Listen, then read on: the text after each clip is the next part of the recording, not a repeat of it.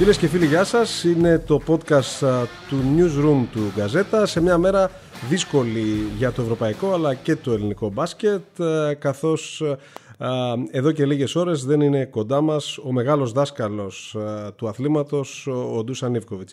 Είμαστε μαζί με την αρρωγή φυσικά του Βασίλη Τσίγκα, με τον Χρήστο Μαρμαρινό και τον Κωνσταντίνο Μελάγες στο μικρόφωνο και ο Αντώνης Καλκαβούρας και θα συζητήσουμε για όλα αυτά τα οποία μας δίδαξε ο μεγάλος αυτός δάσκαλος του μπάσκετ, ο οποίος συνέβαλε σε πολύ μεγάλο βαθμό και στην άνθηση του αθλήματος στη χώρα μας στη δεκαετία του 80, του 90, αλλά και την πρώτη δεκαετία του 21ου αιώνα. Ο Χρήστος ο οποίος υπήρξε συνεργάτης του στον Ολυμπιακό, οπότε τον είσαι από κοντά τη διετία 2010-2012.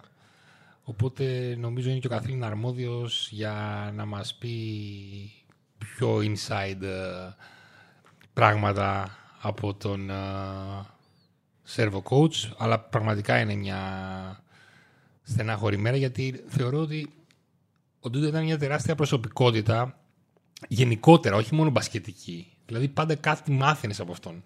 Αυτό ακριβώς. Ε, όλοι λένε, όλοι στέκονται στο πόσο καλός ήταν μπασκετικά, όλοι λένε ο δάσκαλος, ο φιλόσοφος, με ε, διάφορες ε, έννοιες και προεκτάσεις.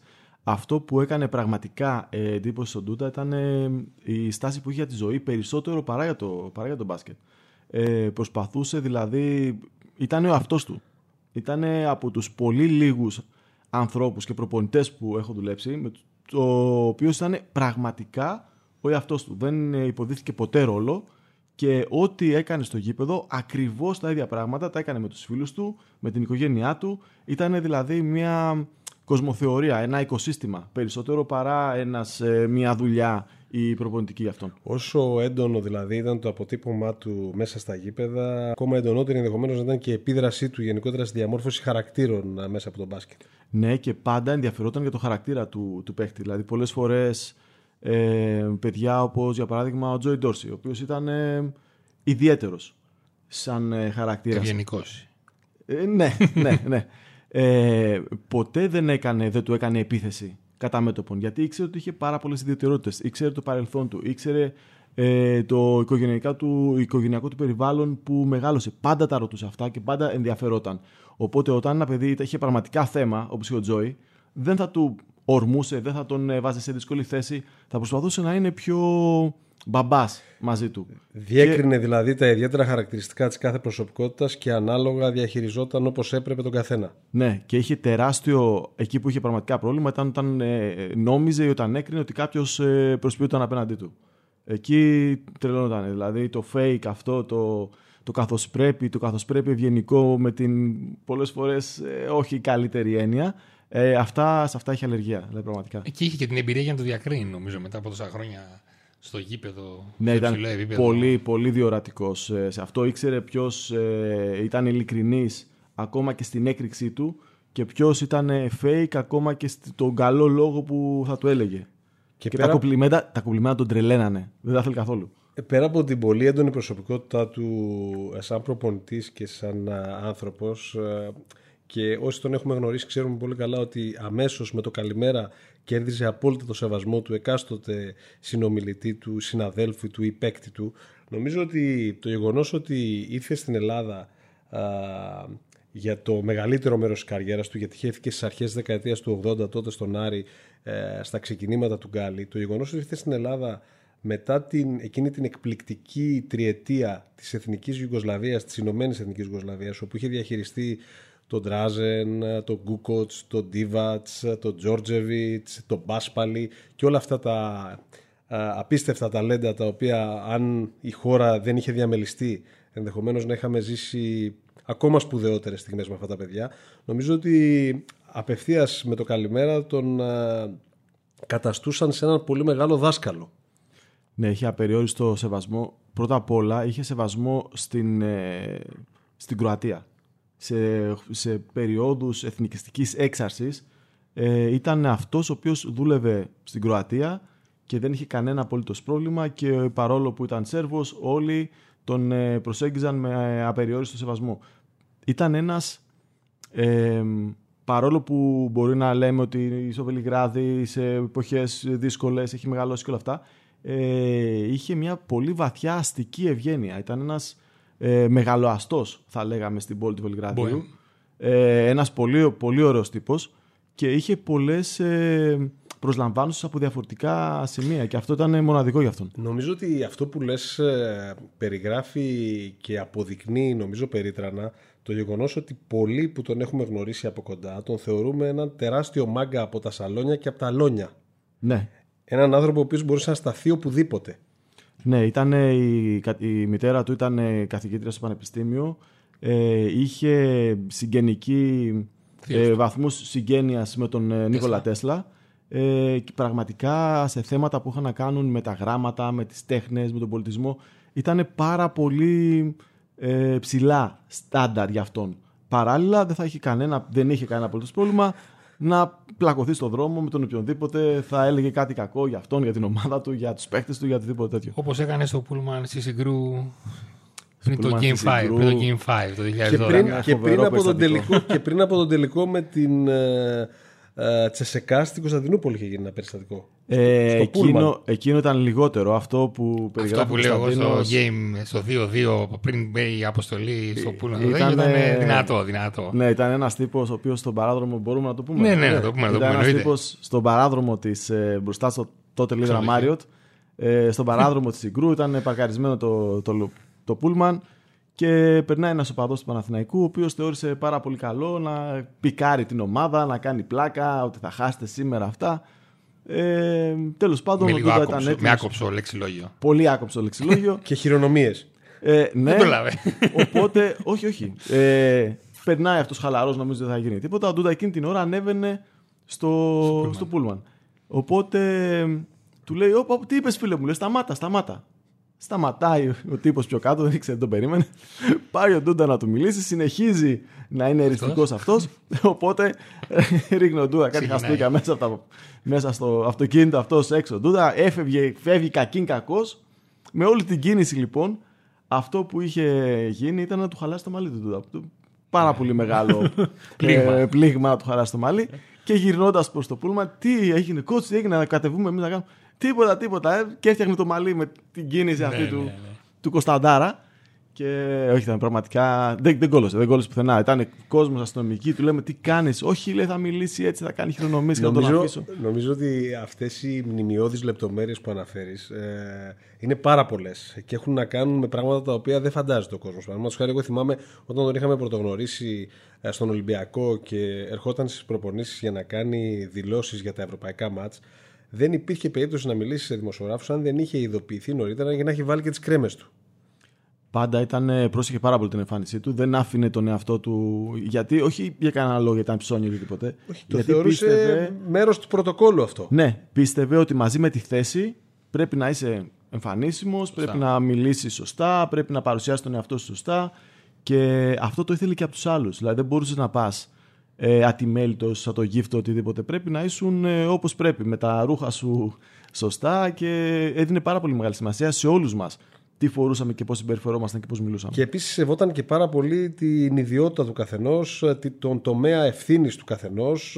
Ε, δηλαδή ε, είχε πολύ μεγάλο σεβασμό και για τον υπεύθυνο τύπου και για τον καθένα ο οποίος είχε κάποιο συγκεκριμένο ρόλο και μας έλεγε νωρίτερα ένα περιστατικό το οποίο είναι πολύ ωραίο να το πούμε, το οποίο ε, συνέβη την πρώτη μέρα που το γνώρισες. Ναι, την πρώτη μέρα που το γνώρισα.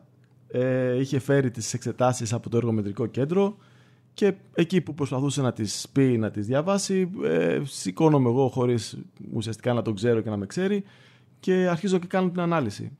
Οπότε μου απευθύνεται σε μένα με πολύ έντονο ύφος. Τι θες εσύ και μιλάς, δεν είναι δικιά σου δουλειά να μιλάς. Και αφού το εξήγησα ότι έρχω μάστερ εργοφυσιολογίας από το Κολούμπια, κάνει μια παύση, το δέχεται και κάνει αμέσως μετά επίθεση στο Βαγγέλ τον Αγγέλου, λέγοντάς του ότι εσύ φταίει που δεν με ενημέρωσες το παιδί αυτό είναι μορφωμένο. και μου είχε κολλήσει το μορφωμένος και το λέγανε το είχαν κολλήσει. και μου το λέγανε τότε στον Ολυμπιακό. Εγώ θυμάμαι την ιστορία που είχε πει ο Πανικολάου. Βασικά όταν ο Ντούντα δεν ήταν από την αρχή της προετοιμασίας, γιατί ήταν με την εθνική ομάδα. Ναι, την πρώτη χρονιά ήταν, ήμασταν με τον Βαγγέλη. Και την πρώτη μέρα που εμφανίζεται, μου είχε πει ο Πανικολάου ότι πάγωσα. Δηλαδή, μας μάζεψε ο Κώστας, ο Κώστας μας μάζεψε στο κέντρο και είχαν λυγίσει τα γόνατά μου. Ναι. Μόνο και μόνο με την άβρα που κουβαλούσε αυτός ο άνθρωπος. Και τον είχε, τον είχε στο μάτι τον Κώστα στην αρχή. Τον είχε, ναι. Και τον είχε στο μάτι όχι για κανένα άλλο λόγο. Όχι γιατί δεν ήταν καλός παίχτης ή οτιδήποτε. Τον είχε στο μάτι γιατί αντιδρούσε όταν έκανε λάθη. Όταν είχαν σουτ. Ε, Έχανε σουτ και ε, στραβομουτσούνιαζε ο Κώστας και ήταν και χαρακτηριστικός τότε, ναι. πιτσιρικάς, τρελαμένος, οτιδήποτε. Και τρελαινότανε. Του λέει: Χάστο, μην κάνεις έκφραση. Ναι, μην δέσει στον αντίπαλο το γεγονός ότι την ικανοποίησε. Θυμάμαι αυτή. ότι τραβούσε τα μαλλιά του ο Κώστας και κοίταζε πάνω το ταβάνι του σεφ και έβριζε και του έλεγε: θα σε σκο... Άμα σε ξαναδώ να τραβήξεις τα μαλλιά σου, θα σε κάνω λαϊκή και θα σε σκοτώσω. Ακριβώς, ακριβώς. Είχε μεγάλο θέμα στο πώς παρουσιαζόσουν όταν κάνεις το λάθος. Δεν είχε κανένα πρόβλημα να καλύψει οποιοδήποτε λάθος. Μας είχε καλύψει όλους σε μνημειώδη λάθη, όχι αστεία. Και είχε βγει αυτός μπροστά και τα είχε πάρει πάνω του. Νομίζω ότι αυτό το, το έκανε συνέχεια γενικότερα από το ξεκίνημα της καριέρας του. Ήταν χαρακτηριστικό. Θυμάμαι ε, και τον ευθύμη του Ρετζιά να μου έχει πει αρκετές φορές. 17 χρονών τον έριξε στη φωτιά και του είπε: Μικρέ, μπες μέσα και κάνε όσα λάθη ε, και να συμβούν. Θα τα πάρω εγώ, θα πάρω εγώ την ευθύνη.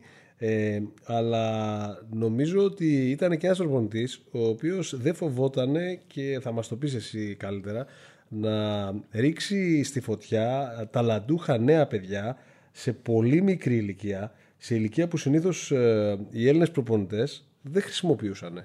Δεν Όχι κοίταζε. μόνο οι Έλληνες νομίζω. Όλοι. Γενικά ο Ντούντα, εμένα αυτό που έχω στο μυαλό μου είναι ότι σου φέρνε τίτλους. Σου φέρνε νίκες. Σου φέρνε τίτλους. Σου, έβ- σου αναδείκνυε το ταλέντο Παίχτες. νεαρών παιχτών. Τους έβαζε μέσα και έπαιζαν 30 λεπτά, τους έκανε πρωταγωνιστές. Ε, διαχειριζόταν, σου, δίδασκε, σου έδινε συμβουλές για την οικογένειά σου, για το όταν τσακωνόσουν με την κοπέλα σου, με τη γυναίκα σου, με τον αδερφό σου. Ήταν ένας πλήρης προπονητής. Δηλαδή δεν ξέρω τι άλλο μπορεί να κάνει ένας προπονητής. Ήταν πλήρης προπονητής χωρίς να κάνει τις τρέλες και τις υπερβολές που κάνουν πολλοί προπονητές τώρα με ώρες επί ωρών βίντεο, ώρες επί ωρών μελέτης. Έβλεπε τελείως διαφορετικά την όλη φάση της προπονητικής. Και πραγματικά ο Ντούδα δεν, δεν τον ένοιαζε τι ηλικία είχες, από πού ήσουν.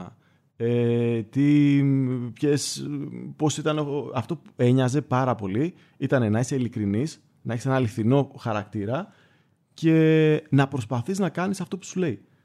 Αντίστοιχα, ας πούμε, έδινε ευκαιρίες και στο Ράσον Εστέροβιτς, ο οποίος ήρθε σε μια Πρωταθλήματα πολύ προχωρημένη NBA. ηλικία με πρωταθλήματα NBA και του φερόταν ακριβώς το ίδιο όπως θα φερόταν και σε έναν άλλον.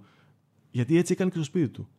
Ναι. Πάντως εγώ θυμάμαι από το 94 που και από νωρίτερα στον Πάοκ από το 91 που είχε βάλει τον, τα νέα παιδιά να παίξουν μετά ήταν αυτός ο οποίος πήρε το Ρετζιά τον έβαλε μέσα μετά έβαλε τον Καράγκουτι να παίξει στον Πανιόνιο σε πολύ μικρή ηλικία στον Ολυμπιακό έβαλε τον Παπα-Νικολάου πεντάδα άσχετα αν μετά τσακωθήκανε και είχαν ένα σύριαλ φοβερό Το Δημήτρη Παπα-Νικολάου. το Δημήτρη Παπα-Νικολάου, ναι. Ε, μετά στην ΑΕΚ ε, έδωσε πρωταγωνιστικό ρόλο σε παίκτες Έλληνες.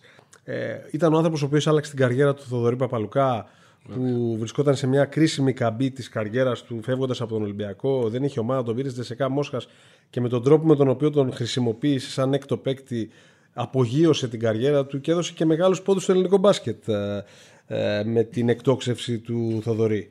Και όχι μόνο, ήταν η σειρά των παιχτών αυτών που λες ήταν ε, πάρα πολύ μεγάλη. Δεν ξέρω δηλαδή ποιος προπονητής είχε την ευκαιρία να δουλέψει με τόσες. Ε, τόσες Δικούδη μεγάλες- Χατζιβρέτα επίσης στη ΔΣΚΑ τότε. Ε, δεν νομίζω, δε- δεν υπάρχει κανένας άλλος που να συγκριθεί. Ούτε δεν ξέρω αν μπορεί ο Ιωαννίδης ή αν μπορεί ο, ο Μπράντοβιτ, σίγουρα όχι. Να έχει Σε τόσο, τόσο πολλά. νεαρή ηλικία, όχι. Σε τόσο νεαρή ηλικία, Ενδεχομένως τόσο ο Πέστης πολλά με τον ταλέντα. Κοντιρόγκα που τον είχε πάρει Ναι, αλλά- στην Ιταλία 17 χρονών και του είχε δώσει θέση Σίγουρα, απλά είναι πολύ- Αλλά ήταν ένα παράδειγμα. Δεν... Είναι πολλά Ναι, τα δηλαδή, παραδείγματα για τον. ναι. ε, Ήταν, Ντούντα. είναι πολλά. Μιλ- Τώρα μιλάμε, εδώ πέρα είπαμε το μισό ελληνικό μπάσκετ Εγώ τα τελευταία θυμάμαι- 30 χρόνια. Δεν Εγώ είναι. θυμάμαι την ατάκα στην παρουσίασή του στον Ολυμπιακό που κάποιος τον ρώτησε, κάποιος μισογράφησε, κάποιος συνάδελφος τον ρώτησε για τον Παπα-Νικολάου. Ότι δεν έχει παίξει και αυτά. Και λέει, εγώ είχα λέει στην JSK έρχεται το πρωί και μου λέει πάρε όποιον Αμερικανό θες. Και του λέει έχουμε τον Κριάπα και το Μόνια, δύο παιδάκια εδώ πέρα και αυτά πότε τα παίξουνε. Και μετά τα έριξε στους μάνατζερ που τους χάλασε το μυαλό και πήγανε στους Bulls και στο, στο NBA. Και λέει ότι όχι, ο Παπα-Νικολάου θα παίξει με μένα αν ακούει. Αν ακούει θα παίξει. Αυτό ήθελε. Είναι, αυ- αυτό είναι κλειδί. Το αν ακούει. Δηλαδή το να σου δώσει μια εντολή και να προσπαθήσεις να την κάνεις. Δεν έχει σημασία αν κάνεις λάθος προσπαθώντας να κάνεις το σωστό. Δεν είχε καμία απολύτω σημασία για αυτόν. Ε, Επίσης δεν είχε σημασία να το κάνεις καλά, αλλά να το κάνεις με τον δικό σου τρόπο. Και αυτό δεν είχε σημασία. Δηλαδή είχε, ακρι... είχε... εκεί ζοριζότανε. Αν του έφερνες αποτέλεσμα, αλλά δεν το έφερνες από ένα συγκροτημένο τρόπο, έτσι πως το είχε αυτό στο μυαλό του, δεν το ήθελε. Γι' αυτό πολλές φορές λέγανε ότι είχε θέματα με παίχτες αστέρια, παίχτες, βεντέτες, οτιδήποτε. Δεν είχε κανένα θέμα. Απλώς ήθελε όλοι να σκέφτονται με τον ίδιο τρόπο. Εντάξει, κάποια θέματα θα, σίγουρα θα είχε. Με την, έννοια, με την έννοια ότι είναι μνημειώδεις οι κόντρες που είχε στην καριέρα του με πολύ σπουδαίους ε, μπασκετμπολίστες. Ναι, είχε, δεν είχε μ, κόντρα επειδή ήταν σπουδαίοι. Όχι, ναι. Επειδή είχαν κόντρα επειδή αυτοί θέλαν να κερδίσουν με τον δικό τους τρόπο. Και πολλές Εντάξει. φορές κερδίζανε μόνοι τους και οι υπόλοιποι δεν μπορούσαν να τους ακολουθήσουν. Και αυτό που ήθελε ήταν 10 παίχτε μέτροι, καλοί, παιχταράδες, ατάλλαντοι, αλλά 10 Στην παίχτε ίδια στο κατεύθυνση. ίδιο μήκος κύματο, στην ίδια κατεύθυνση. Νομίζω ότι και οι έντονες προσωπικότητες σαν και αυτόν γενικώς έχουν κάποια θέματα όταν συναντούν επίσης έντονες προσωπικότητες και υπάρχει πάντα μια σύγκρουση. Οπότε πιστεύω και αυτό θα ήταν ένα ποσοστό για τις κόντρες που είχαν παρουσιαστεί. Πάντως, ενδεχομένως αυτό που ένιωθα εγώ πηγαίνοντας στην προπόνηση είναι.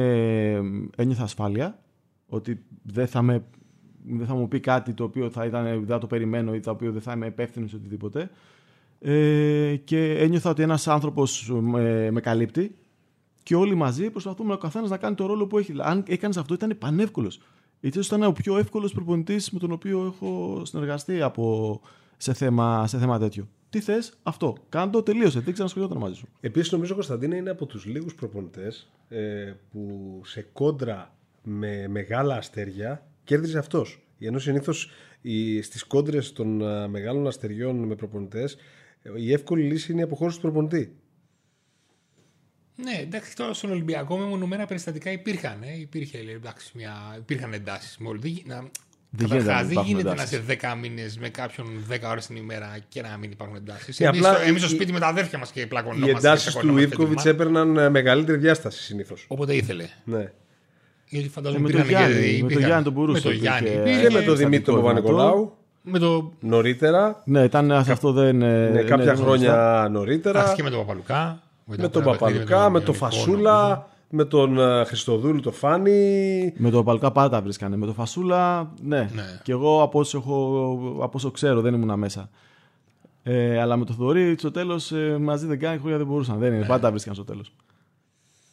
Ναι. Και δεν ξέρω πώς, ε, πώς είχε αντιμετωπίσει και τον Ντεόντος που ήταν μια δύσκολη προσωπικότητα στον Ολυμπιακό. Το Ντεόντοσιτ τον ε, είχε στεναχωρηθεί πάρα πολύ. Και εδώ να, να, να πούμε ας πούμε, πόσο δίκαιος ήταν σε πολλά πράγματα. Ερχόμενος λοιπόν ο Ντεόντοσιτ ε, ήταν βασικός, έπαιζε 30 και λεπτά. Ε, θεωρούσε, τον θεωρούσε το μέλλον του σερβικού μπάσκετ. Ε, Δικαίω. του είχε, ναι, του είχε, μ, ε, όχι, μ, του είχε αλλάξει την καριέρα στην εθνική. Γιατί από τον Ολυμπιακό την προηγούμενη χρονιά ήδη είχε αρχίσει να ζορίζεται λίγο και να μην είναι αυτός που μπορούσε να είναι. Το Πήγε στην μπάσκετ εθνική. του 2009 ο Μήλο με τον Ντούντα στον πάγκο έχει κάνει παπάδες. Ναι. Το, το καλύτερο τουρνουά της ε, ζωής του. Ερχόμενος λοιπόν το 2010 ο Ντούντα πιστεύει και έχει συνει- στο μυαλό του ότι εδώ είμαστε, έχουμε τον, ε, τον ηγέτη, αυτός είναι ο μπροστινός, θα πάμε να το στηρίξουμε, θα κάνει αυτά που έκανε στην εθνική. Ωστόσο μέσα στη χρονιά δεν, ο Μήλος δεν αναποκριθεί αυτό το ρόλο απόλυτα. Είχε τα δικά του θέματα, ο Ντούντα όμω δεν πήγε ε, ντε και καλά να τον βάλει να παίξει με το ζόρι. Το έκανε και αν βλέπατε τα στατιστικά εκείνη τη χρονιά, ξεκίνησε με 30 πλάς λεπτά και τελείωσε με πολύ λιγότερο. Αντίθετα, ο Γιωτάμ Χαλπερίν, για παράδειγμα, ο οποίος είχε έρθει και του λέει coach, ήταν με το 1,5 πόδι έξω από τον Ολυμπιακό, ε, και του λέει δώσε μου την ευκαιρία να κάνω προπόνηση τουλάχιστον γιατί δεν έχω που άλλο να πάω, είναι τελευταία στιγμή. Ε, του λέει κάτσε, αν θα υπάρχει μια ευκαιρία μπορεί να παίξεις. Αλλιώς μπορεί και να μην παίξεις κιόλας. Ανταυτού τον στήριξε, του έδωσε την ευκαιρία, έπαιξε καλά, τον έβαλε να παίξει. Ο Γκόρντον τότε είχε έρθει με. Ο Τζαμόν είχε έρθει με tryout συμβόλαιο. Δύο μηνών και μετά αν έκανε, θα μπορούσε, αν δεν έκανε, θα μπορούσε να τον είχε κόψει δύο μήνες. Και έφτασαν αυτοί οι δύο παίχτες να παίζουν και σε πολλές φορές περισσότερο από τον Τεόντος, ο οποίο ήταν το παιδί του. Οπότε δεν υπήρχε ότι α, είσαι ευνοούμενος του Ντούντα, θα παίξεις. Αν δεν έκανες αυτά που πρέπει, ακόμα και το παιδί του, ο το Μήλο, τον έβαλες στον πάγκο. Προπονητικά ήθελα να σε ρωτήσω, Χρήστο, ε, επειδή το legacy το οποίο αφήνει ο Ιβκοβιτς είναι πάρα πολύ μεγάλο.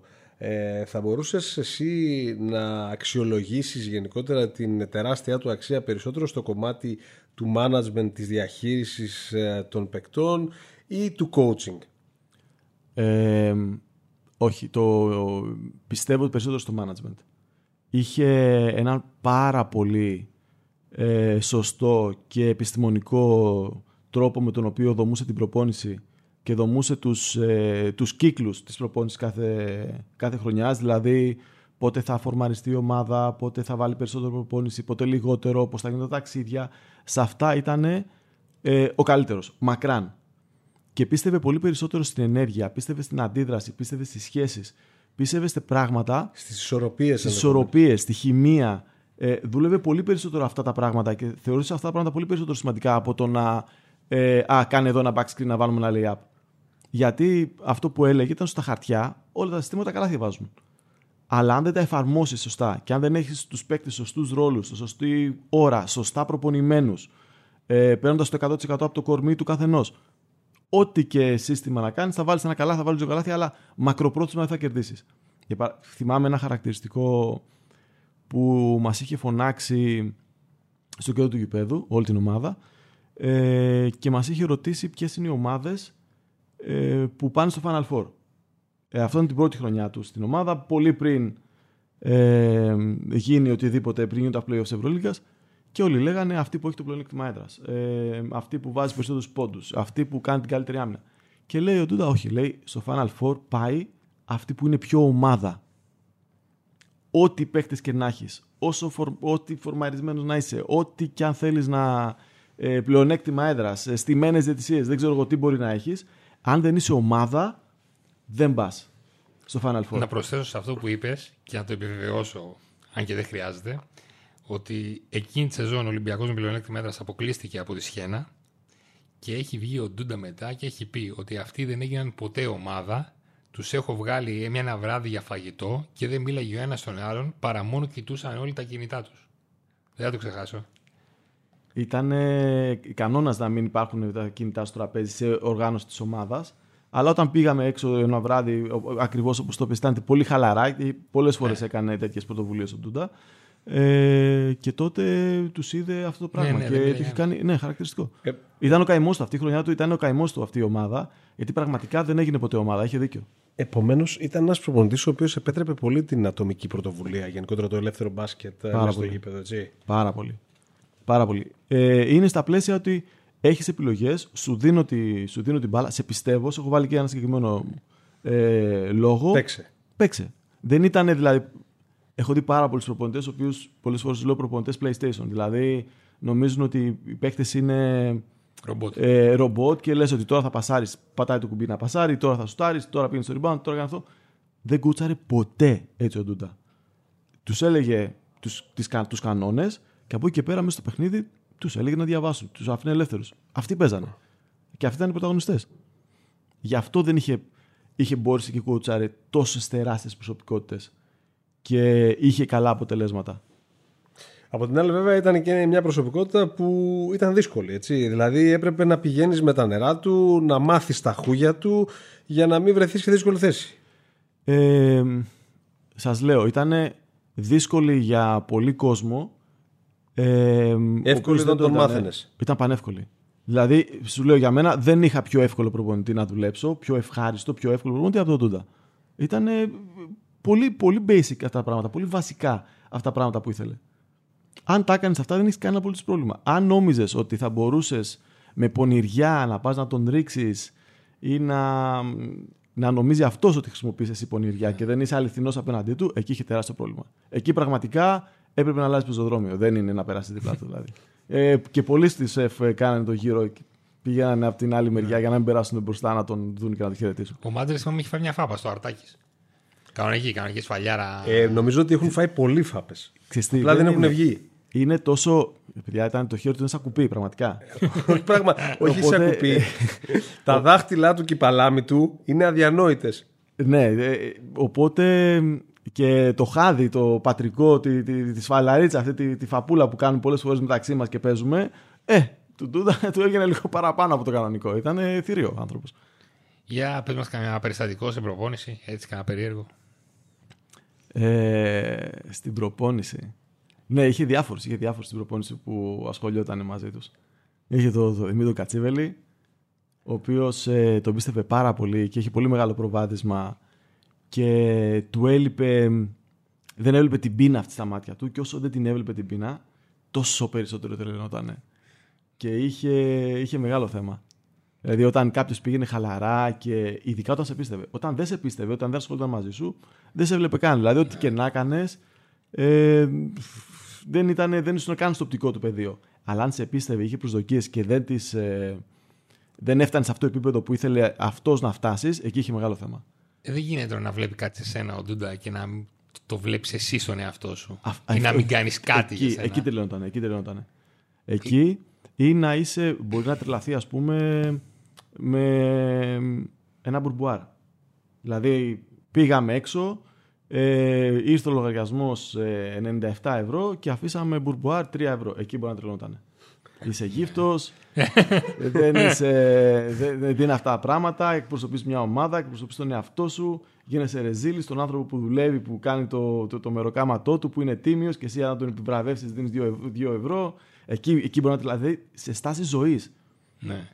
Και θυμάμαι σε προπονήσει όταν γινόταν επαναλαμβανόμενα λάθη ότι κάποια στιγμή σταματούσε, δεν φώναζε και ότι άντε γύρω-γύρω τρέχτε όλη την ώρα κάτω το γήπεδο. Την πρώτη, ναι, την πρώτη ήταν αγαπημένη του ο Κώστας Πανικολάου και ο, και ο Λουκάς Μαυροκεφαλίδης. Ναι.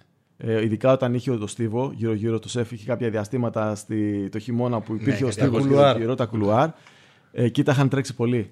ναι, εκεί τα είχαν τρέξει πολύ. Λουκάς, ε, Κώστας ήταν φαβορή για το τρέξιμο. Αλλά δεν καταλάβαινε. Είχαν τρέξει διάφοροι σε αυτά τα κουλουάρ. Ε, και ήταν και σίγουρα, όπως είπες και νωρίτερα, ένας προπονητής ο οποίος έδινε μεγάλο η βάση και μεγάλο ρόλο στην ατμόσφαιρα, στο κλίμα.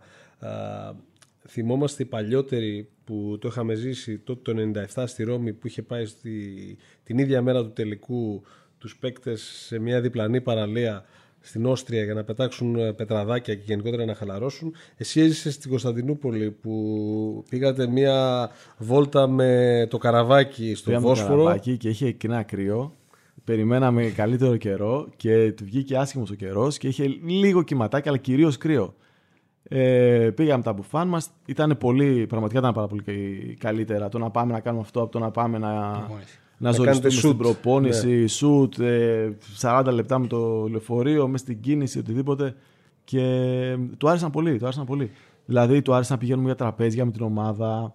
Να βάλω ε, και εδώ μια παρένθεση. Θυμάμαι στη βόλτα στο Βόσπορο, στη Βαρκάδα. Εντάξει, θυμάμαι σίγουρα το λόγο με τις πατερίτσες.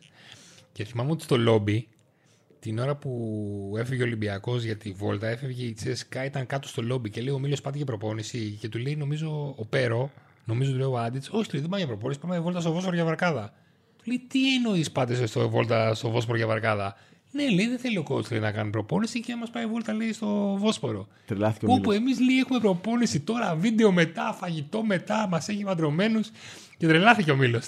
Τρελάθηκε. ο Μίλος είχε τρελαθεί από την ώρα. Ναι, ναι, ναι, έχεις δίκιο, έχεις δίκιο. Έτσι αυτό ακριβώς έγινε. Μας ε, συναντηθήκαμε στο πρωινό. Δηλαδή, μια πρώτη νίκη όσο και αν μπορεί στο μυαλό τώρα κάποιον που μας ακούει να λέει Ελά τώρα σιγά, μην επηρεάστηκα. Και όμως εγώ πιστεύω ότι είχε επηρεαστεί το μυαλό του Μήλο. Έστω και ένα πολύ μικρό ποσοστό ρε, στο παιχνίδι. Ο Μήλο είχε σίγουρα χαλαστεί γιατί ήθελε πάρα πολύ τότε. Αυτό ήταν, θα ήταν το πρώτο του ευρωπαϊκό ναι. και ήθελε πάρα πολύ να μην του μείνει η ρετσινιά που πολλοί λέγανε ότι είναι loser και οτιδήποτε. Και αυτό του κόψε πραγματικά του κόψε τα πόδια. Ναι, ναι. Ε, σε εκείνο το μάτι πάντως ε, που εντάξει έχει μείνει ανεξίτηλα στη μνήμη όλων των μπασκετόφιλων των Ελλήνων ανεξαρτήτως ομάδας ε, λόγω της τεράστιας ανατροπής ε, είχε γυρίσει το παιχνίδι ουσιαστικά χωρίς τα μεγάλα του, του Ολυμπιακού μέσα. Δηλαδή στο 28 που διαφορά είχε πάει στους 19 πόντους ε, έπαιξε ο Μάτζαρης, έπαιξε ο Σλούκας, έπαιζε ο Κέσελη, έπαιζε ο Πέρο που ήταν αναπληρωματικοί παίχτε ε, τότε στον Ολυμπιακό κατά κύριο λόγο. Έξω από τον Πέρο, οι υπόλοιποι Εκτός από τον Πέρο, ναι, ναι εκτός από τον Πέρο. Ε, και ουσιαστικά φαινόταν ότι δίνει χρόνο συμμετοχής αρχικά στα νέα τα παιδιά σε ένα τόσο μεγάλο μάτσο. Ε, ήθελε να κάνει μια προσπάθεια, έκανε την προσπάθεια με τους βασικούς. Είδε ότι δεν δούλεψε.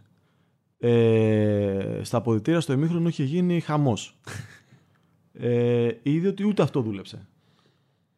Ε, και μετά από ένα σημείο και μετά ε, έπρεπε κάτι άλλο να κάνει. Και λέει θα βάλω τα παιδιά τα μικρά ή θα παλέψουν και θα το γυρίσουν το παιχνίδι ή σε χειρότερη περίπτωση που δεν παλέψουν και το δεν το έχουν κερδίσει το παιχνίδι έχουν πάρει η εμπειρία από ένα τελικό Ευρωλίγκας Έχουμε τα play-off του, που- Πρωταθλήματος. του ελληνικού πρωταθλήματος, θα πάμε να πάρουμε το πρωτάθλημα. Θα έχουν κάτι. Δηλαδή και δεν θα ξεζουμίσω ε, τους βασικούς οι οποίοι Και δεν θα τους δεν εκθε- μπορούσαν. Και δεν θα τους εκθέσω περισσότερο. Δεν θα τους εκθέσω περισσότερο. Οι οποίοι, επαναλαμβάνω, δεν μπορούσαν εκείνο το σημείο. Είχαν ε, φτάσει, σπρώγανε τείχο. Και θα έχει τα νέα παιδιά πιο έτοιμα να τους υπολογίζει, να τους δώσει τις εμπειρίες, να τους δώσει τις παραστάσεις, να μπορούν να παίξουν. Δηλαδή πάντα υπήρχε η επόμενη μέρα, πάντα υπήρχε το επόμενο. Δεν ήταν ε, όλα μέχρι το τέλος, μέχρι να του πεθάνει αυτός μέσα στο γήπεδο. Και μόλις είδε και το γύρισαν και έκαναν το ρόλο, έβαλε τους βασικούς για να κερδίσουν το μάτς. Γιατί πίστευε πάρα πολύ στους βασικούς παίχτες ε, και δεν ήθελε επίσης να εκθέσει τους μικρούς σε περίπτωση που χάνανε και λέγανε ότι α, έχασες γιατί... και να τους κάψει ουσιαστικά. Ναι. Οπότε έκανε μια διαχείριση, φυσικά του βγήκε. Ε, αλλά αυτή τη διαχείριση θα την έκανε σε οποιοδήποτε Και παιχνίδι. να μην του έβγαινε και ο Πρίντεζης να έχανε το τελευταίο σουτ, Θα- πάλι ναι. θα του είχε βγει ουσιαστικά γιατί ουσιαστικά είχε να γυρίσει ένα μάτσο το, το οποίο κρινόταν τελικά σε ένα σουτ. Και αυτό ε, θα το έκανε σε οποιοδήποτε παιχνίδι. Είτε παίζαμε στο ελληνικό πρωτάθλημα, είτε παίζαμε στην Ευρωλίγκα σε ένα regular season παιχνίδι, είτε σε top 16 τότε, είτε στο τελικό της Ευρωλίγας.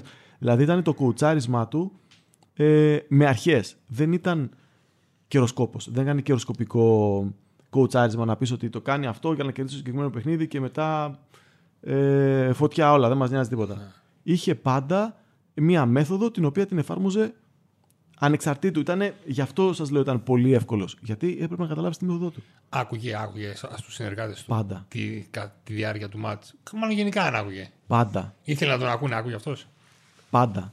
Δεν, Ναι. είχα ποτέ, δεν είχα ποτέ παρέμβαση από τον Τούντα για, για βίντεο. Τι βίντεο είναι αυτό που έκανες, δεν το έκανες καλά.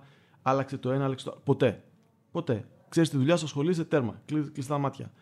Ε, δεν είχα ποτέ παρέμβαση για το πώς θα παίξουμε τον παίκτη σε τακτική. Ποτέ. Δηλαδή, coach, πιστεύω ότι ο Κωνσταντίνος που είναι σουτέρ ε, θα πρέπει να τον παίξουμε λίγο πιο κοντά. Για παράδειγμα. Ποτέ δεν έχει κάνει τέτοιο πράγμα. Γιατί μας εμπιστευόταν ότι θα κάνουμε τη δουλειά. Ε, αλλά τι έπρεπε να κάνεις; Άμα, σου εξι... άμα σου έκανε ερώτηση, πρέπει να ξέρεις το γιατί. Α, μάλιστα. Δηλαδή, ε, αν έκρινε ότι ξέρεις το γιατί στην ερώτηση, ε, πήγαινε, Ανέβαινε στην εκτίμησή του Σταματούσε αυτομάτως. και- πήγαινε στον πόλο μαζί σου. Ναι. Δεν έκανε πρόβλημα. Δηλαδή, του δίναμε τότε ένα, ένα scouting report στο οποίο διάβαζε για την αντίπαλη ομάδα. Πολλές φορές και εγώ ελληνικό πρωτάθλημα Ευρωλίγκα ήταν αδύνατο να βλέπει βίντεο σε όλα τα μάτς και όλα αυτά τα πράγματα. Ήταν- του δίναμε εμείς, ας πούμε, το υλικό. Εάν στο υλικό αυτό έβλεπε κάτι το οποίο του κινούσε την ε, περιέργεια, θα έκανε ερώτηση. Εκεί θα πρέπει να ξαναπαντήσεις.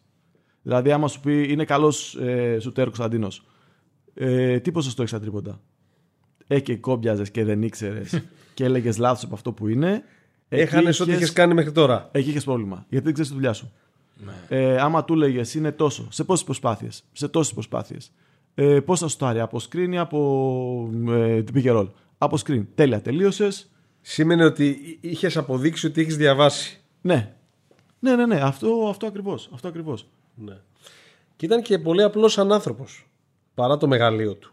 Γενικότερα. Γιατί συνήθως ξέρεις πολύ μεγάλες προσωπικότητες σε κάποιο χώρο είναι και λίγο δυσπρόσιτες. Νομίζω ήταν πολύ προσιτός άνθρωπος, ακόμα και από τον άνθρωπο της πλανής πόρτας. Στη- Πραγματικά μεγάλες προσωπικότητες που να είναι δυσπρόσιτες δεν έχω γνωρίσει.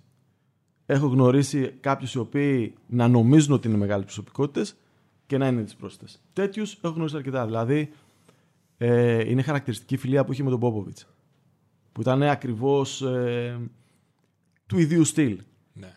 Και απεριόριστος ο σεβασμός που, έτρεχε ο, που έτρεφε ο Πόποβιτς ε, για τον Τούντα. Και επειδή ε, και οι δύο δεν τα πήγαιναν πολύ καλά με την τεχνολογία. Δηλαδή, ο Ντούδα το τηλέφωνο του τότε δεν, δεν είχε αποθηκευμένα νούμερα. Τα θυμόταν απ' έξω. Όταν να πάρει, το θυμόταν απ' έξω. Ε, και το ίδιο ο Πόποβιτς δεν είχε κινητό. Δεν μπορούσε να το βρει σε κινητό. Και, και Δεν επικοι- είχε, φαντάζομαι. Τώρα έχει. Δεν είχε. Τότε Ναι. δεν είχε κινητό. Ναι. Ε, και επικοινωνούσαν ε, ο Πόποβιτς μέσω της γραμματέας του, η οποία έστελνε email σε μένα και εγώ τα διάβαζα στον, ε, στον Και Ντούντα. απαντούσε στη Και γραμματεία. απαντούτε, ο, απαντούσε ο Ντούντα, μου έλεγε σε μένα τι να του γράψω, το έστελνα στη γραμματέα και το βλέπει ο Ντούντα. ο- και το βλέπει ο Πόποβιτς. Δηλαδή ήταν. Ε, Τρομερό. ναι, φοβερή, φοβερή τέτοια. Φοβερή Έδωσα σε επικοινωνία. αυτό το παιδί να Ε, γράψει. τώρα δεν καταλαβαίνει αυτό το παιδί, ρε. Εντάξει, πάντως νομίζω σε τις πρώτες φορές που γνώριζε κάποιον τον δοκίμαζε πολύ. Δηλαδή, εγώ θυμάμαι υπέφερα λίγο τις πρώτες φορές στα πρώτα ταξίδια μαζί του. Ναι, στο Γιατί δοκίμαζε. τότε μόνο δύο δημοσιογράφοι, εγώ και ο Νίκος ο Βαρλάς ταξιδεύαμε, ακολουθούσαμε την ομάδα και θυμάμαι ότι μας φαίνονταν πολύ περίεργο το εξής. ότι τη μία μέρα όχι θα μας απογείωνε, θα μας κοιτούσε, θα μας κοιτούσε και θα το βάζαμε στα πόδια από το φόβο. Και ήμουν το 2010 ήμουν 33 χρονών. Δηλαδή δεν ήμουν παιδάκι. Ναι, ναι, ναι. Και. Μου, μου, μάνκα, πάμε να φύγουμε, πάμε να φύγουμε, πάμε να φύγουμε. Πάμε να φύγουμε. Ή, Ω, δεν το ρωτάμε για δηλώσεις. Και θα πω, πω, πω, πω, όχι, δεν το ρωτάμε. Άστο, άστο, άστο και αυτά. Και το επόμενο πρωί, όχι θα ερχόταν να σου πει καλημέρα, όχι θα ερχόταν να σου αγκαλιά- σε αγκαλιάσει, θα ερχόταν να σου δώσει και την ψυχή του να σε ρωτήσει τι κάνει η μαμά σου, τι κάνει ο μπαμπά σου, πώς είναι εδώ πέρα το ξενοδοχείο, είσαστε βολικά καλά, θέλετε κάτι να σας φτιάξω. Δηλαδή ήταν. Αλλά μετά από ένα τρίμηνο, τετράμινο και αυτά. Εγώ νομίζω, Βρήκαμε. Το συνηθίζεις. Ναι, ναι, το συνηθίζεις. εγώ νομίζω ότι γενικά ε, καταλάβαινε κάποιες φορές ότι ήταν βάρης και δύσκολος και την επόμενη φορά ενδεχομένως να είχε κάποιες μικροτύψεις και ερχόταν λίγο και σε χάιδευε λίγο, προσπαθούσε να απαλύνει λίγο τη στεναχώρια σου. Το έχω ζήσει πολλές φορές. Ε, αυτό το λέει και ο, το λέει και ο Βαγγέλης Βαγγέλου. Είναι ο τρόπος του, του Ντούντα λέει να σου, να σου πει συγγνώμη. Γιατί πολλές φορές με τον Βαγγέλη γινόντουσαν οι ομοιρικοί καυγάδες. Ε, και μετά τους καυγάδες του έλεγε έλα να πάμε να φάμε, έχω φέρει ένα ωραίο ψάρι, έλα να πάμε να φάμε εκεί. Έχω... Ήταν ο τρόπος του να σε γλυκάνει μετά το, τον καυγά. Πάντα δηλαδή το έκανε αυτό. Εγώ θυμάμαι, δεν θα ξεχάσω ποτέ ε, μια αποστολή που έχουμε κάνει στη Κωνσταντινούπολη με τον ε, Βασίλη τον Τζίγκα ε, για μια κοινή συνέντευξη, την πρώτη κοινή συνέντευξη που είχε, κάνει, που είχε δώσει ο Ντούντα μαζί με τον ε, Ζέλικο Μπράντοβιτ. Τότε ήταν ο ένας στη Φενέρ Μπαχτσέ και ο άλλος στην Εφές. Και είχαμε πάει για μία μέρα στην, ε, σε ένα παιχνίδι, τελευταίο της κανονικής περίοδου στην Ευρωλίγκα, ανάμεσα στη Φενέρ και την Εφές. Εν τω μεταξύ η Φενέρ είχε προκριθεί στα playoff. Η Εφές ήθελε νίκη στο συγκεκριμένο παιχνίδι ή νίκη της Μάλαγα επί της Μπασκόνια ταυτόχρονα τελευταία αγωνιστική ε, στον ίδιο όμιλο. Και ήταν κανονισμένο το ραντεβού για μετά το παιχνίδι για τη συνέντευξη και με το Ζέλικο και με τη δίκηση της Φενέρ και με τη δίκηση της ε, ΕΦΕΣ. Ε, του, του είχαμε πάει μαζί με τον ε, Βασίλη τα καλούδια από την ε, Ελλάδα αλλά για κακή μας τύχη ε, το μάτς πήρε άσχημη τροπή. Η Φενέρ ε, κέρδισε 15-20 πόντους ε, και έπρεπε να περιμένει την ήττα της Μπασκόνια στη Μάλαγα για να εξασφαλίσει την πρόκληση ΕΦΕΣ στα play-off. Το τέταρτο που χρειάστηκε να περάσει μέχρι να μάθουμε το αποτέλεσμα και εγώ ήμουν έξω ακριβώς από τα αποδητήρια της ΕΦΕΣ και άκουγα τα κλωτσίδια και τα, τα μπινελίκια που έπεφταν ε, στα αποδητήρια στους παίκτες της ΕΦΕΣ με, όπου κάποια στιγμή έρχεται έρχονται οι άνθρωποι της Φενέρ και λένε ότι ο Ζέλικο περιμένει τον και ήμουν σίγουρος ότι δεν θα γίνει συνέντευξη. Ε, όπου βγαίνει ο Βαγγέλης ο Αγγέλου και μου λέει μην ανησυχείς ε, όλα καλά θα πατήσουμε ένα κουμπί θα γυρίσει λέει ο Ντούντα λέει τελείως ε, διαφορετικά λέω και θα γίνει και πράγματι έγινε συνέντευξη ήταν και μια καταπληκτική συνέντευξη. Ναι, ναι. Ε, όταν έπρεπε, το, η έννοια του καθήκοντος ήταν τεράστια. Όταν έπρεπε να κάνει τη δουλειά του, όταν έπρεπε να πάει κάπου γιατί έπρεπε να γίνει, γιατί ήταν το καθήκον του, δεν ε, καταλάβαινε τίποτα. Ε, α- Αυτό ακριβώς. Γύριζε το κουμπί και τα κατάφερνε και έλεγχε πάρα πολύ καλά τα, τα συναισθήματά του. Και σε αντίστοιχη περίπτωση μπορώ να αποκαλύψω πώς σκέφτηκε να, φα- να αποσυρθεί από τους πάγκους. Βεβαίως.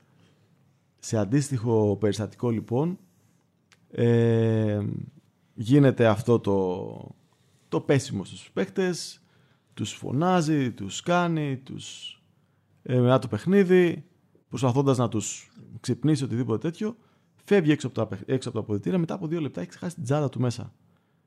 Και μπαίνοντας μέσα στα αποδητήρια να την πάρει, είδε τους παίχτες που ήταν χαλαροί, σαν να μην έγινε τίποτα, δεν τους πείραζε που έχασαν, γελούσανε, αυτά. Και βγαίνοντας έξω λέει ότι αυτό ήταν, θα σταματήσω μετά από εδώ γιατί αυτή η γενιά δεν θέλει να κάνει το βήμα το παραπάνω. Δεν μπορεί να, να αντιδράσει την πίεση. Δεν μπορεί να, δεν μπορεί να κουτσάρω παιδιά που δεν έχουν αυτούς τους στόχους. Οπότε καλύτερα να είμαστε από απόσταση και να είναι όλα καλά. Ήταν τότε όταν έφυγε από τον Ολυμπιακό εννοείς; Ήταν, όχι, όταν έφυγε από την. ε, όταν σταμάτησε από την ΕΦΕΣ. Α, από την ΕΦΕΣ. Ναι, Ναι, ναι. ναι, ναι. Ναι. Δεν μπορούσε να καταλάβει αυτό το πράγμα. Πώς μετά από ένα χαμό, μετά από δύο λεπτά, μπορείς να είσαι χαλαρός και να χασκογελάς στο, στα αποδητήρια, ενώ ο άλλος έχει δώσει την ψυχή του. Ένιωθε πλέον ότι δεν μπορούσε να εμπνεύσει αυτούς τους παίκτες. Ή ένιωθε ότι είναι μια γενιά παιχτών που δεν μπορεί να. Ναι, δεν μπορεί να εμπνεύει, δεν μπορεί να, δεν μπορεί να κοτσάρει, δεν μπορεί να καθοδηγήσει. Δεν ήθελε.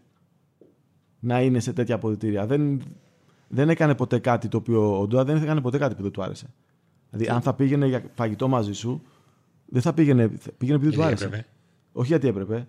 Και θα πήγαινε σε αυτό που ήθελε αυτός, να φάει τα καλύτερα που ήθελε αυτός, να κάνει αυτό που ήθελε αυτός. Δεν έκανε ποτέ κάτι που δεν του άρεσε. Νομίζω ότι ο Ντούντα ήθελε 10 Χάινς. 10 Παπα-Νικολάου, 10. Και, και το Χάιντ δεν τον ήθελε στην αρχή. Δηλαδή, ε, θεωρούσε ότι θα είναι λίγο κοντός, θεωρούσε άντε να δούμε πώς θα πάει, άντε να του δώσουμε και την ευκαιρία. Δηλαδή, βλέπεις ότι λες ένα σημείο ότι θα ήθελε 10 Χάιντς και ξεκινώντας δεν είχε και τις καλύτερες των εντυπώσεων, ήταν είχε ένα ερωτηματικό πίσω του. Και έφτασε μετά να λες ότι θα ήθελε 10 Χάιντς. Ο άνθρωπος αυτός δεν είχε στεγανά. Να πει ότι μου αρέσει αυτός ο παίχτης, δεν μου αρέσει αυτός ο παίχτης, τους έδινε όλους ευκαιρία ακόμα και σε αυτούς που δεν τους. Ε, δεν του άρεσαν τόσο Εντάξει, πολύ. θυμάμαι το Χάιν τον είχε τσεκάρει από την προηγούμενη σεζόν που μας είχε, τσεκάρει που την είχα- προηγούμενη που είχε χρονιά. χάσει ο Ολυμπιακός στον Μπάμπερ. Ναι, ναι, ναι, ναι, ναι, Που ναι. είχε κάνει τρομερό παιχνίδι ο Κάιλ και έλεγε αυτό το παιδί θα το πάρω στον Ολυμπιακό, αυτό το παιδί θα το πάρω στον Ολυμπιακό. Αλλά όταν ήρθε ο Χάιν στον Ολυμπιακό, τις πρώτες μέρες θυμάμαι ότι είχε αμφιβολίες για το ύψος του Ναι, περισσότερο. για το ύψος του. Τον τσεκάρε. γιατί, γιατί μέχρι τότε δεν υπήρχε αυτό το, το center τσέπης που λέγαμε. Ναι, ναι, ναι, ο ναι, ναι, Χάινς ναι. λάτσαρα τη μόδα. Αυτό την έκανε γνωστή. Και για να τον πάρουμε, απορρίψαμε άλλους ψηλότερους παίχτες Ναι. που ε, κάποια στιγμή το σκέφτεσαι. Ειδικά όταν είναι στα, στην προετοιμασία, Ναι. τον βλέπεις να είναι ένα 95 center και λες τώρα να δούμε τι θα γίνει. Ε, για- καθώς πλησιάζουμε σιγά σιγά στο τέλος για να το κλείσουμε ένα ερωτηματικό που είχα πάντα ε, είναι ε, ένας από τους λίγους ελάχιστους μεγάλους παίκτες με τους οποίους συνεργάστηκε ο Ντούντα που δεν έχει βγει ποτέ προς τα έξω κάποια κόντρα ή κάποια μπινελίκια ενδεχομένως που μπορεί να είχαν πέσει μεταξύ τους είναι ο Σπανούλης Δεν βγήκαμε στα έξω. Δεν βγήκαμε στα έξω. Τελεία. Αυτό πούμε κομψά, έτσι. Δεν βγήκαμε προς τα έξω. Τελεία. Είναι στο πλαίσιο του χαμού που είπα πριν στο ημίχρονο του, του τελικού της πόλης. δεν, είναι- όταν, όταν ζεις αυτούς τους ρυθμούς, τους πολύ υψηλούς και για τόσο μεγάλη, έχεις τόσο μεγάλη υπερέκθεση ε, για τόσο μεγάλο χρονικό διάστημα, είναι αδύνατο να μην υπάρχουν προσ- προστριβές. Αδύνατον. Απλώς όσο περνάει ο καιρός, τελικά αυτό που μένει είναι σαφώς τα καλά. Ε, άσχημα και κόντρες και προστριβές πάντα υπάρχουν. Εγώ αλλά νομίζω θα έπρεπε να ανησυχεί ο παίκτης αν δεν είχε προστριβές μαζί του σε 10 μήνες. Οποιοδήποτε παίκτης. Με οποιονδήποτε προπονητή. ναι, γιατί σημαίνει ότι δεν, δεν Ε, ενδιαφέρει. Δεν με ασχολείς. Είναι- ναι, δεν ασχολείται. Άρα δεν δεν ασχολούμαι. Δεν με... Μάλιστα Πάντως του είναι δύο αποθυμένα στην καριέρα του. Το ένα τι θα κάνει η ενωμένη Ιουγκοσλαβία κοντά στην Dream Team. Και το άλλο να παίξει με πεντάδα πέντε κουκόνια. Ήταν ε, βαθιά πατριώτης. Βαθιά πατριώτης, ε, αγαπούσε πάρα πολύ τη Σερβία και προσπαθούσε να βοηθήσει κόσμο ε, όσο, όσο μπορούσε να βοηθήσει. Για παράδειγμα, θυμάστε τότε με το καθεστώς των ελληνοποίησεων. Ναι. Ε, είχε κάνει τον Μπέτζα, τον, ε, τον Ράσο, τον Στέροβιτς και είχε κάνει και έναν άλλον.